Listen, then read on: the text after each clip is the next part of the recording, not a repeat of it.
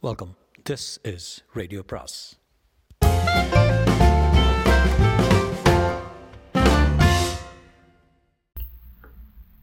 அனைவருக்கும் அன்பு வணக்கம். சாண்டில்யனின் கடற்புறா பாகம் மூன்று அத்தியாயம் ஐம்பத்தி மூன்று விஜயச்சந்திரன்.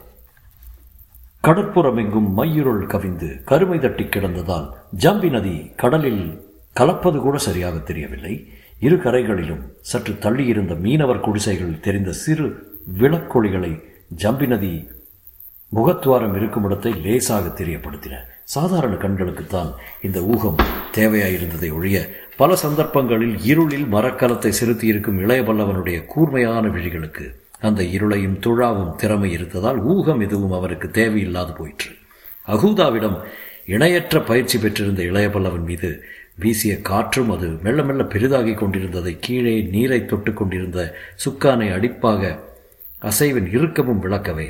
சுக்கானை பலமாக பிடித்து ஒரு குறிப்பிட்ட நெட்டில் நிலைக்க வைத்தான் கடற்புறாவின் தலைவன். நன்றாக பழக்கப்பட்ட பட்சியானது வளர்ப்பவன் இஷ்டப்படி ஆடுவது போல கடற்புறா இளையபல்லவன் இஷ்டப்படி இயங்க ஆரம்பித்தது.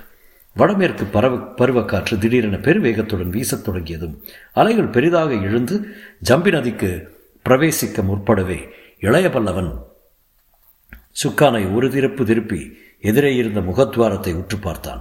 நட்சத்திரங்களும் மறைந்து கிடந்ததால் சரீரென தெரிந்த அந்த எதிர்ப்பகுதியில் எது முகத்வாரம் என்பதை அலைகள் புரண்டு எழுந்து உருண்டதிலிருந்தே புரிந்து கொண்ட இளையவல்லவன் சரையலன சுக்கானை ஒருபுறமாக திருப்பவே கடற்புறா வெகு வேகமாக தனது மூக்கை முகத்வாரத்தை நோக்கி திருப்பியது.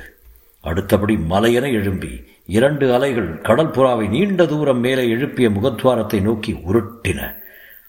முகத்வாரத்துக்கு அருகில் வந்தும் கூட எதிரே எதிரி மரக்கலங்கள் எதுவும் இருக்கும் அறிகுறி தெரியாது போகவே. சிறிது குழப்பமடைந்த இளையபலவன் மேற்கொண்டு யோசனை செய்யவோ தாமதிக்கவோ அவகாசம் இல்லாதபடி அலைகள் அடித்து விடவே கடற்புறாவை முகத்வாரத்தில் செலுத்தும் பணியில் மட்டும் ஈடுபட்டான் இளையபல்லவன் மேலும் மேலும் பின்புறத்தில் மலையென எழுந்த அலைகளில் கடற்புறா தவழ்ந்து செல்ல சுக்கானை இரு கைகளால் பலமாக பிரித்து கொண்டிருந்தான். மலையென எழுந்த அலைகள் முகத்வாரத்துக்கு வெகு அருகில் கடற்புறாவை உந்தி தள்ளி கொண்டு வந்த பிறகுதான் எதிரி மரக்கலங்கள் நிற்கும் இடங்களை காண முடிந்தது படைத்தலைவனால். அவை நின்ற நிலையை பார்த்து சிறிது அச்சமடைந்த படைத்தலைவன் வேறு யோசனை செய்யும் முன்பாகவே அடுத்த ஒரு அலை கடல் புறாவை அடுத்த ஒரு அலை கடற்புறாவை ஜம்பி நதியின் முகத்துவாரத்துக்குள் இழுத்துச் சென்று விட்டது. ஆட்டமோ அசைவோ இல்லாமல் ஏதோ ஒரு சாதாரண ஓலையை தாங்கிச் செல்வது போல பேரலை ஒன்று அப்படியே கடற்புறாவை தூக்கி அம்பு நுழைவது போல முகத்துவாரத்தில் புகுத்தி விடவே திடீரென கடற்புறா நான்கு மரக்கலங்களுக்கிடையில் சிக்கிவிட்டதை இளையவல்லவன் புரிந்து கொண்டான். இளையவல்லவன் எதிர்பார்த்தபடி எதிரி மரக்கலங்கள் நான்கே அங்கு காவல் இருந்தன. அவன் எதிர்பார்த்தபடி இரு கரைகளுக்கும் அருகேதான் அவை இருந்தன. கரைக்கு இரண்டாக பிரிந்தும் இருந்தன. ஆனால் அவன் எதிர்பார்த்ததில் ஒரு மாறுதல் இருந்தது. முகத்துவாரத்துக்கு அருகில் நிறுத்தப்படவில்லை அந்த மரக்கலங்கள். உள்ளே சிறிது தூரம் தள்ளி அலைகள் மடிந்து நதியின் எதிர்நீரால் நிதானப்படுத்தப்படும் இடத்தில் இருந்தன. அதனால் உண்டான ஆபத்து இளையவல்லவனுக்கு தெள்ளன புரிந்தது. அந்த நான்கு மரக்கலங்களும் இரு கரைகளிலும் இருந்து நெருங்கி வந்து தன்னை அடைத்து நின்றுவிட்டால் அந்த இடத்தில் அலைவேகம் இல்லாததால் அவற்றுக்கு ஏதும் ஆபத்தில்லை என்றும் அவற்றுக்கு பின்னால் வரும் தனது மரக்கலங்களை அலைகள் புரடுவதால் நிற்க முடியாத நிலை ஏற்படுவது. ஏற்படும் போது பாலைக்குள்ளன் மரக்கலங்கள் கனவேகத்தில் முகத்துவாரத்துக்குள் நுழையும் என்றும் அவை நெருங்கும் முன்பே நிதானத்துடன் நிற்கும் எதிரி கப்பல்கள் அவற்றின் மீது பானங்களை வீசிவிட்டால் அவை தீப்பிடித்து விடும் என்றும் எண்ணி பார்த்த இளை வல்லவன் திடீரென தனது பழைய திட்டத்தை மாற்றி சேதனை அழைத்து சுக்காரை பிடிக்குமாறும் எதிரி கப்பல்கள் கடற்புறாவை நெருங்கி முகத்துவாரத்தை அடைக்க முற்பட்டால் சுக்கானை இருபுறங்களிலும் மாறி மாறி திருப்பி மரக்கலத்தை ஒரு நிலையில் இல்லாமல் செய்துவிடும்படி உத்தரவிட்டு திடுதிடுவென தளத்தில் ஓடி மாலுமிகளை அழைத்து ம் சீக்கிரம் நமது பந்தங்களை கொளுத்துங்கள். எரியம்புகள் தயாராகட்டும். இரண்டு பக்கங்களிலும் எரியம்புகள் பறக்கட்டும் என்று உத்தரவிட்டு கிடுகிடுவென்று நடுப்பாய் மரத்தில் ஏறி எதிரி மரக்கலங்களின் நிலைமையை கவனித்தான். கடற்புறா நதி முகத்வாரத்துக்குள் வேகமாக நுழைந்தவுடனே நங்கூரத்தை எடுத்துவிட்ட எதிரி மரக்கலங்கள் துடுப்புகளால் துழாவப்பட்டு நதியின் மத்திய பாகத்துக்கு வந்து கொண்டிருந்தன. அவை நடுமத்திக்கு வந்து சுவர் போல இணை முன்பே கடற்புறாவின் பெரும் உருளைகள் சுழன்று விற்கள் வளைந்து துடித்து நிமிர்ந்து எரியம்புகளை இருபுறத்திலும் வீசிவிடவே எதிரி கப்பல்கள் மீது பெரும் பந்தங்கள் சரையேல சரையேலென விழத் துவங்கின. எதிரி கப்பல்களும் திடீரென துடிப்பு பெற்றன. வெகு மும்முரமாக அந்த கப்பல்களில் ஒன்றின் தாரை ஊதப்பட்டது. அவற்றிலும் பந்தங்கள் கொளுத்தப்பட்டன. அவற்றிலிருந்தும் எரியம்புகள் வந்து கடற்புறாவின் மீது விழுந்தன. கடற்புறாவின் இரு பக்கங்களிலிருந்தும் இரு கரைகளிலிருந்தும் அதை நெருங்கி வந்த எதிரி மரக்கலங்கள் நான்கும் வீசிய பந்தங்கள் ஒன்று சேர்ந்து ஏதோ அந்த நதி பிராந்தியத்தில் கோரமான வான வேடிக்கை நடப்பது போல பிரமையை ஏற்படுத்தியது. இந்த நிலையை கடற்புறாவின் நடுப்பாய்மர உச்சியிலிருந்து கவனித்துவிட்டு கீழே வந்த இளையவல்லவன் ஒரு மாலுமியை அழைத்து மாலுமி கீழே சென்று துடுப்பு துழாவுவோரை இடது பக்கம் உள்ள இரண்டு மரக்கலங்களை நோக்கி கடற்புறாவை செலுத்தச் சொல் என்று உத்தரவிட்டு மற்றொரு மாலுமியை நோக்கி ஏதோ ஏதோ உத்தரவிட்டான். பிறகு இன்னும் சிறு சில மாலுமிகளை விழித்து வலது பக்கம் உள்ள எதிரி மரக்கலங்கள் இரண்டின் மீது வேல்கள் வீச கட்டளையிட்டான். வேறொரு மாலுமியிடம் ஏதோ ரகசியமாக சொன்னான். இப்படி பல பல உத்தரவுகளை பெற்ற மாலுமிகள் ஒவ்வொருவரும் தங்கள் ஆபத்தை உணர்ந்து கொண்டனர். கடல் புறா நான்கு மரக்கலங்களுக்கு இடையில் தன்னந்தனியாக அகப்பட்டுக் கொண்டதை அறிந்தனர். உத்தரவுகளை பிறப்பித்த இளையவல்லவன் முகத்தில் இருந்த கவலை அவர்கள் முடிவுக்கு சந்தேகமற்ற அத்தாட்சியை தந்ததால் அவர்கள் ஒவ்வொருவரும் அவன் ஆணையின் ஆணையை நிறைவேற்றுவதில் துரிதமாக முடிந்தார்கள் இளையவல்லவன் தரத்தின் நடுவிலிருந்து திடீரென பின்புறம் சென்றான். பின்புறத்தில் தூரத்தில் பாலைக்குள்ளன் மரக்கலமும் இன்னொன்றும் அலைகளில் எழுந்து கொண்டிருந்தன. அடுத்த வினாடி அவை அலை வேகத்தில் சிக்கி தண்டாடும் என்பதை உணர்ந்த இளையவல்லவன்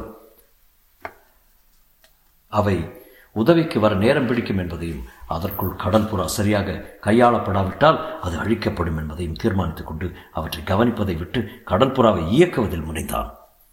திடீர் திடீரென உத்தரவுகளை பிறப்பித்து வந்தான். அந்த உத்தரவுகளின் விளைவு எதிரி மரக்கலங்களுக்கு குழப்பத்தை விளைவித்திருக்க வேண்டும். அவை இரு கரைகளிலும் இருந்து நெருங்குவது சிறிது தடைபட்டது. நதிக்குள் புகுந்து கடற்புறாவுக்கு இடது மரத்தில் நெருங்கிய இரு எதிரி மரக்கலங்களில் ஒன்றின் தளத்தில் அந்த சிறு படையை இயக்கி வந்தவனும் ஸ்ரீவிஜயத்தின் கடற்படையின் பிரதான தளபதியுமான விஜயச்சந்திரன் நின்று கொண்டிருந்தான்.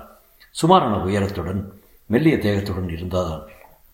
பெரும் கடற்போர் வீரனுக்குள்ள கலை அவன் முகத்தில் பரவி கிடந்தது. ஸ்ரீவிஜயத்தின் பிராந்தியங்களில் இளையவல்லவனுக்கு இருந்த கீர்த்தி அவனுக்கும் இருந்தது.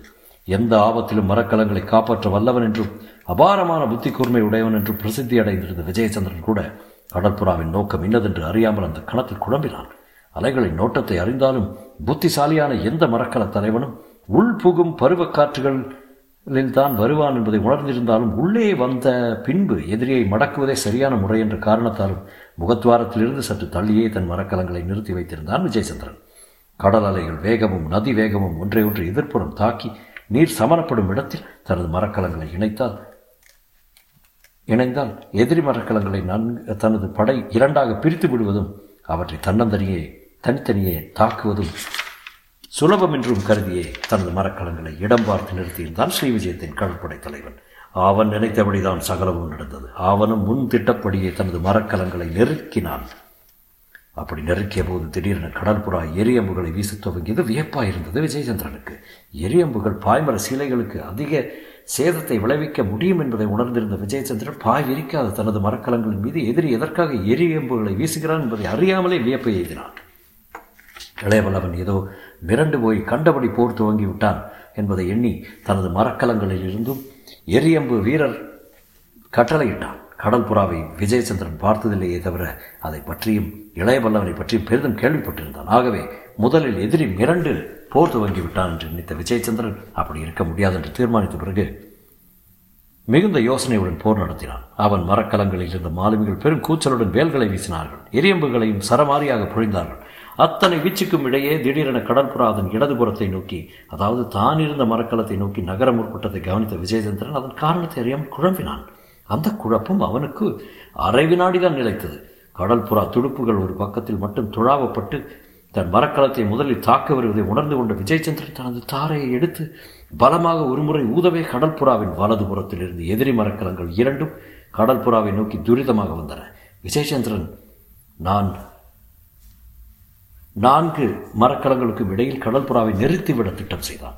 இளையவல்லவனை தவிர வேறு கடற்படை தலைவன் யாராயிருந்தாலும் தனது மரக்கலத்துக்கு நதிக்குள் வேகமாக செலுத்தி இருபுறத்திலும் தாக்கப்படுவதை தடுக்க பார்த்திருப்பான். செய்ய வேண்டியதும் அதுதான். ஆனால் அந்த அபாயத்தை வேண்டுமென்றே அழைப்பவன் போல இளையவல்லவன் கடற்புறாவை விஜயசந்திரன் மரக்கலத்தை நோக்கி செலுத்தினான்.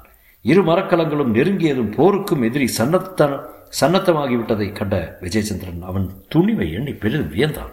தன் அழிவை தேடிக்கொள்ள இதைவிட சிறந்த முடிவு இளையபல்லவன் செய்திருக்க முடியாது என்று தீர்மானித்தான் விஜயச்சந்திரன். ஆனால் எத்தனை தவறான முடிவது எதிரியை எத்தனை அற்பமாக எடை போட்டு விட்டோம் என்பதை விஷயம் முற்றிப்போன பிறகே உணர்ந்தான் ஸ்ரீ விஜயத்தின் தளபதி.